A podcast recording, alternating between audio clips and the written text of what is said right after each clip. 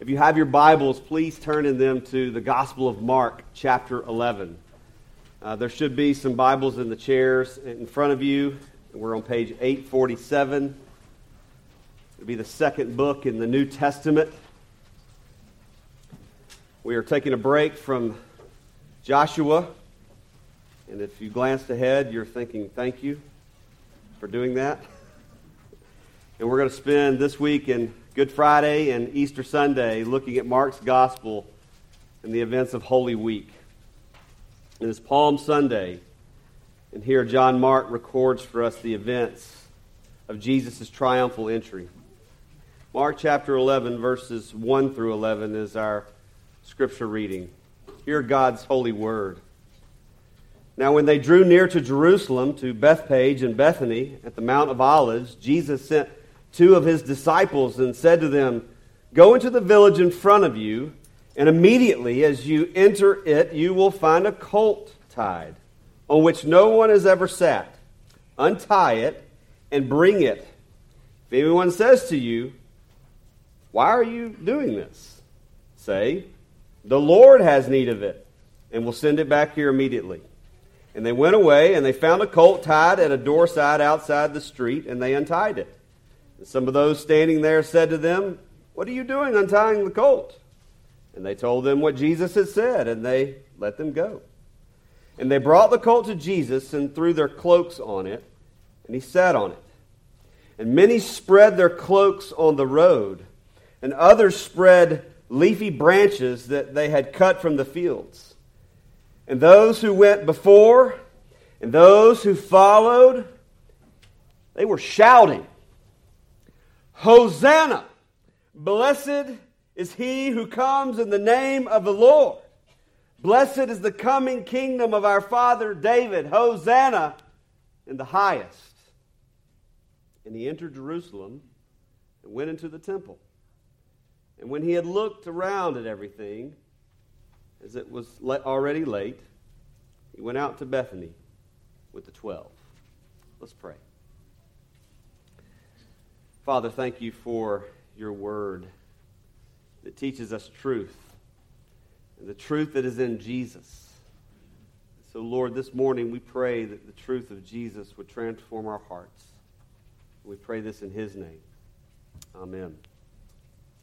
This past October, uh, our family had the opportunity to take a vacation to Gulf Shores, to the Alabama Gulf Coast. Uh, it, was, it was fall break for the children. We've done this many times in the fall. We've gone down to the Gulf Coast. It's our favorite time of year to go. Uh, it's one of our favorite places to go. I love going down there to relax and read and rest and enjoy God's creation.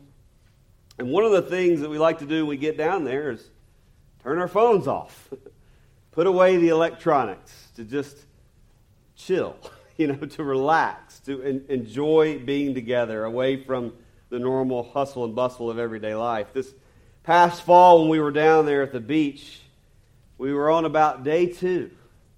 And that's, you know, that's about when you start relaxing, right? Till all of a sudden the reports started coming in. Did you know there's a hurricane forming out in the Gulf? Ah.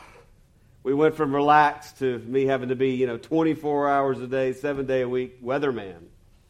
What are we going to do? This thing is, is building strength very fast, and it looks like it's coming straight for the Alabama Florida Gulf Coast. It's headed straight for us.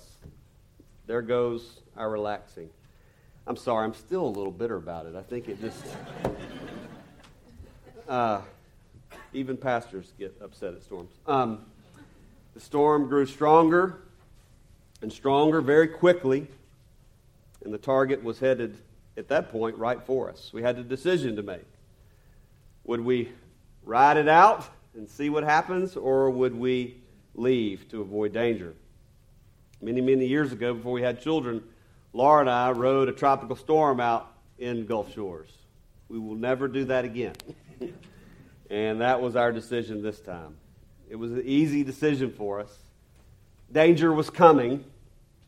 We needed to keep our family safe, so we left. The moral of the story is when it comes to keeping my family safe, I will do everything within my power to do so.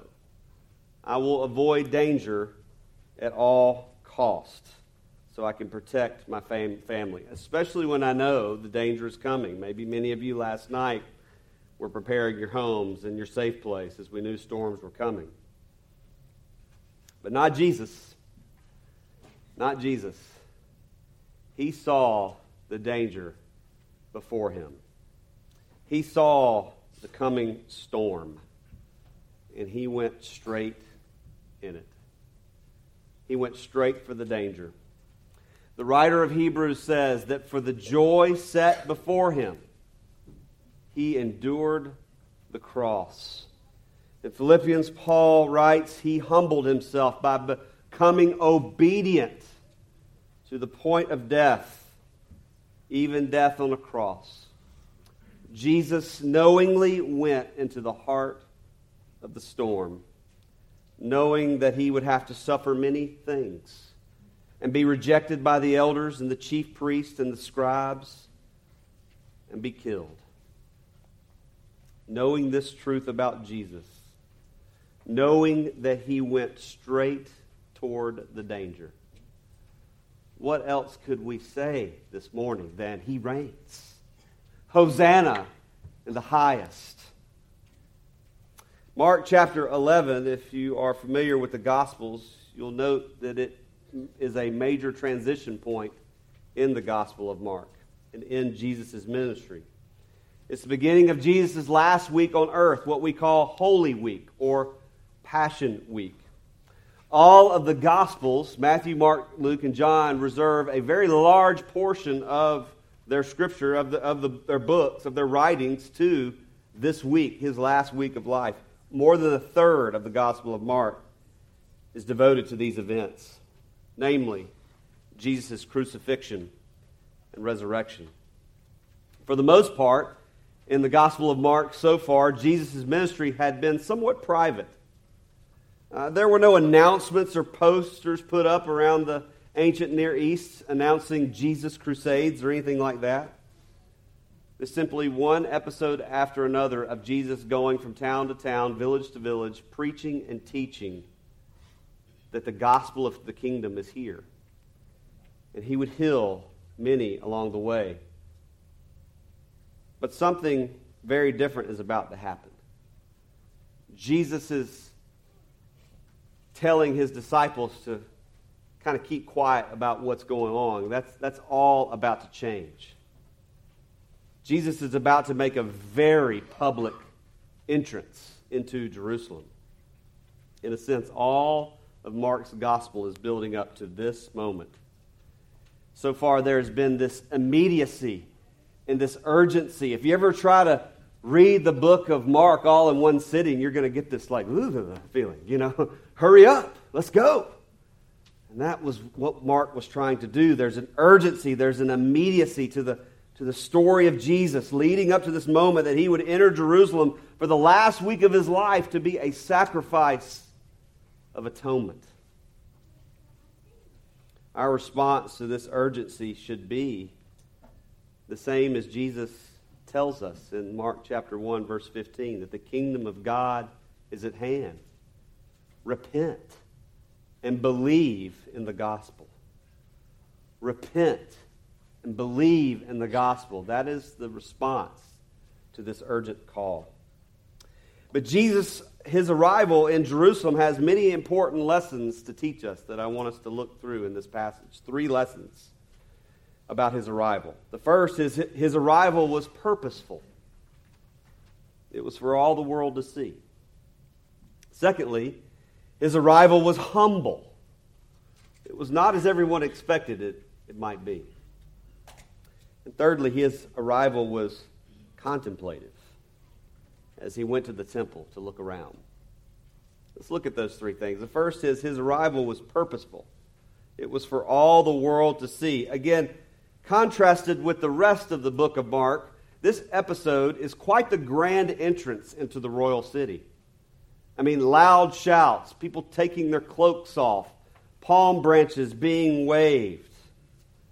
Uh, now, to be sure, Jerusalem was no New York City or, or Atlanta ancient cities were not quite as grandiose and as big in the scale that they are now, but nevertheless, it was a large city, thought to be home to about a half a million people. But this particular week of Jesus' arrival into Jerusalem was a special week because it was Passover week, one of the three main festivals that on the Jewish calendar where they would assemble in this important city to celebrate these important holy days. And so it was estimated that there probably was about two and a half million people in and around the city during Passover. So imagine a city swelling to nearly five times its inhabitants. The place would have been packed. It would have been a madhouse. Think about this. Think about this. Jesus chooses to arrive in Jerusalem at a time that there would have been maximum exposure about who he was and what he came to do. This would have been the most opportune time for him to make a public entry into Jerusalem when it was likely that there was not a spare room in the entire city.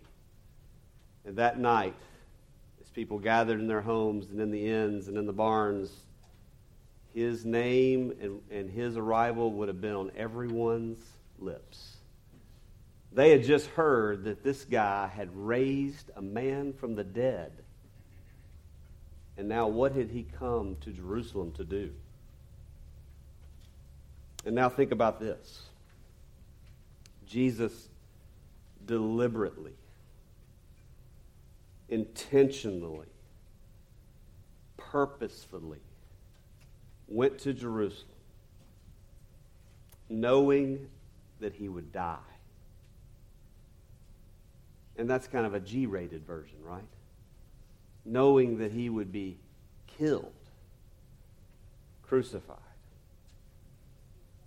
Matthew Henry says Christ coming into Jerusalem, thus remarkably, shows that he was not afraid of the power and malice of his enemies.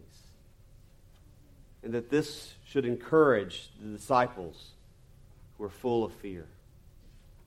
And this should encourage us too. This should bring great courage and love and hope for us that we have a Savior who has great purpose in what he is doing. Jesus says, I am the good shepherd. I know my own, and my own know me, just as the Father knows me, and I know the Father. And I lay down my life for my sheep. Jesus did not avoid danger. He set his joy directly before him. If, if you hear nothing else this morning, hear this. Know this. Jesus went to Jerusalem knowing that he would die. Not as a martyr, not as a martyr, but as a sacrifice that he would be treated and killed like an animal. Yes, he entered Jerusalem with great pomp and great circumstance, with loud shouts of Hosanna. But his kingly reign would not be as everyone expected. That week did not go like anyone expected. Sinclair Ferguson states that Jesus had come to take his throne but had committed himself to begin his reign from a cross. He would reign from a cross. Jesus' eyes were fixed on the cross. He came to die, and he intended to do so in the most public way imaginable at the time. He drew the attention of everyone Jew, Gentile, the whole world, even the great Roman Empire at that time, would have been watching because they didn't want this Passover to get out of hand. Jesus ordained that his death would be a very public one. He would not be a private Savior. He would die before many witnesses. His sacrifice would not be in private it would be for the whole world to see. For the whole world to know that Jesus saves. But secondly, his arrival was a humble one. It was a humble arrival, not as everyone expected. Mark doesn't give us all the details of this scene, but we know that his disciples, especially his apostles, they were sometimes not the smartest of characters. And so put yourself in their shoes. And your Lord, your master says, Go fetch me a donkey. A donkey. You know? Kind of a silly animal if you think about it. And not just any donkey, just a little donkey, a colt. Because I'm going to ride on it to Jerusalem. And oh, by the way, when anybody asks what you're doing, just say the Lord needs it. That's the point where I would become very inquisitive. Are you sure about this? what exactly do you mean? Like, who am I looking for? But they went obediently. And things happened just as he said. But think about this. Think about Jesus' arrival. If you were given the task of creating a Messiah, you had to choose for yourself a Messiah. You get to choose or create a Savior King. What kind of Messiah would you pick? What kind of Messiah would you make for yourself or for the world? Would your Messiah be a genie? Would pop out at any time and fulfill any of your wishes? Would your Messiah be a football coach to give you a daily motivational pep talk? Would your Messiah be a Disney vacation planner to give you the best life experiences every single day? Would your Messiah be a cosmic therapist to listen to all your problems? Would your Messiah be like Jesus of Nazareth? Would your Messiah ride into Jerusalem on a silly little donkey? You see, Jesus doesn't really fit into the world's ideas of a Messiah, does he? He's not the type of king that we expect. Because here we find him in Mark's gospel coming very humbly, meek, and of course, his entry into Jerusalem was a fulfillment of Zechariah's prophecy. You've heard it before, Zechariah 9 9. Rejoice greatly, O daughter of Zion. Shout aloud, O daughter of Jerusalem. Behold, your king is coming to you. Righteous and having salvation is he. Humble and mounted on a donkey, on a colt, the foal of a donkey. He came humbly. And this was in lockstep with the Savior's purpose.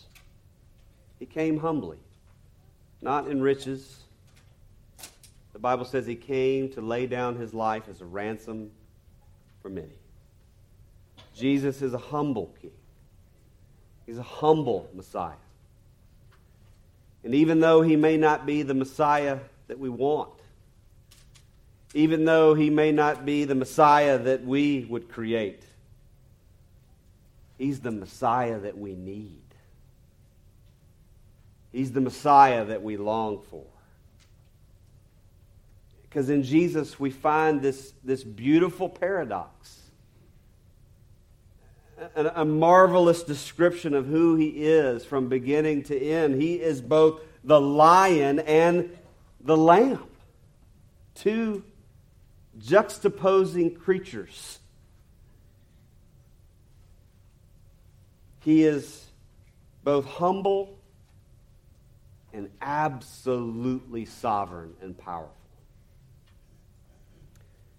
J.C. Ryle gives this wonderful description here of these two beautiful descriptions of Christ. He says, It is meet and right that we should never forget the union of the divine and human natures in our Lord's person. In other words, he's fully God and fully man. Because if we saw his divine acts only, we might forget that he was a man. If we saw his seasons of poverty and weakness only, we might forget that he was God. But we are intended to see in Jesus divine strength and human weakness united in one person. He is both lion and lamb. That is who our Jesus is. Last, his arrival was contemplative. And that's just the best word I could find. Jesus goes to visit the temple one last time.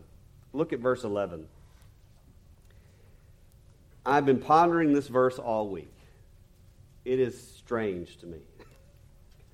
Why does Mark record this? Right after the loud shouts and the triumphal entry, the great commotion, Mark records that Jesus goes to the temple and he looks around. This is a very interesting detail that is recorded for us here. Why did Jesus do that? Why did he go to the temple and look around?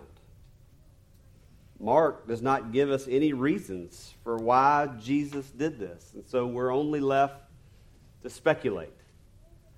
The other Gospels don't give us much help here either. So let's do that for a moment. Let's speculate. But this is where we have to be very careful because we don't know for sure why he did this or what. But let's think that. Think about that for a moment. What were Jesus' thoughts as he made his way into the temple courts? And he looked around. It says he looked around at everything. What did he notice as he looked around? All the people, all the activities that would have been going on at the temple at that time. What was he thinking?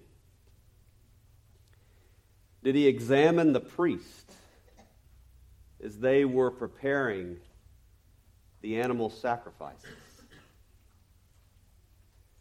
Did, did he notice the people preparing their hearts, purchasing their animal sacrifices to make atonement for their sins?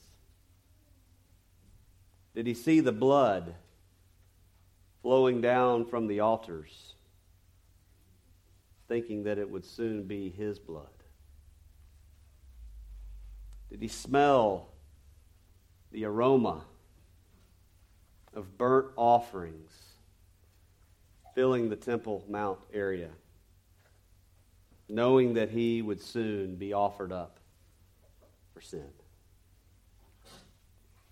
As we contemplate what Jesus noticed, what he was looking around at, what he was thinking.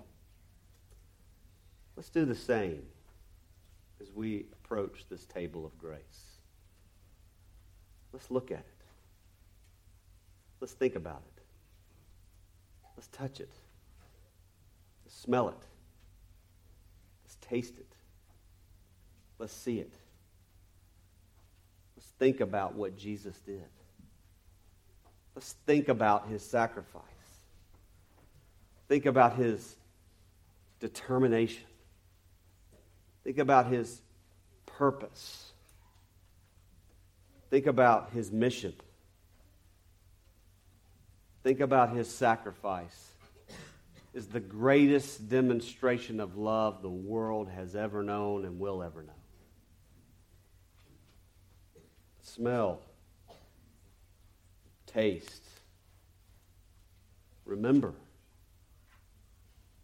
Praise God that He would send His one and only Son as a once and for all sacrifice.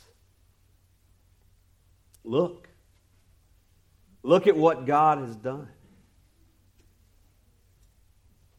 And so, how should we respond as we contemplate these things?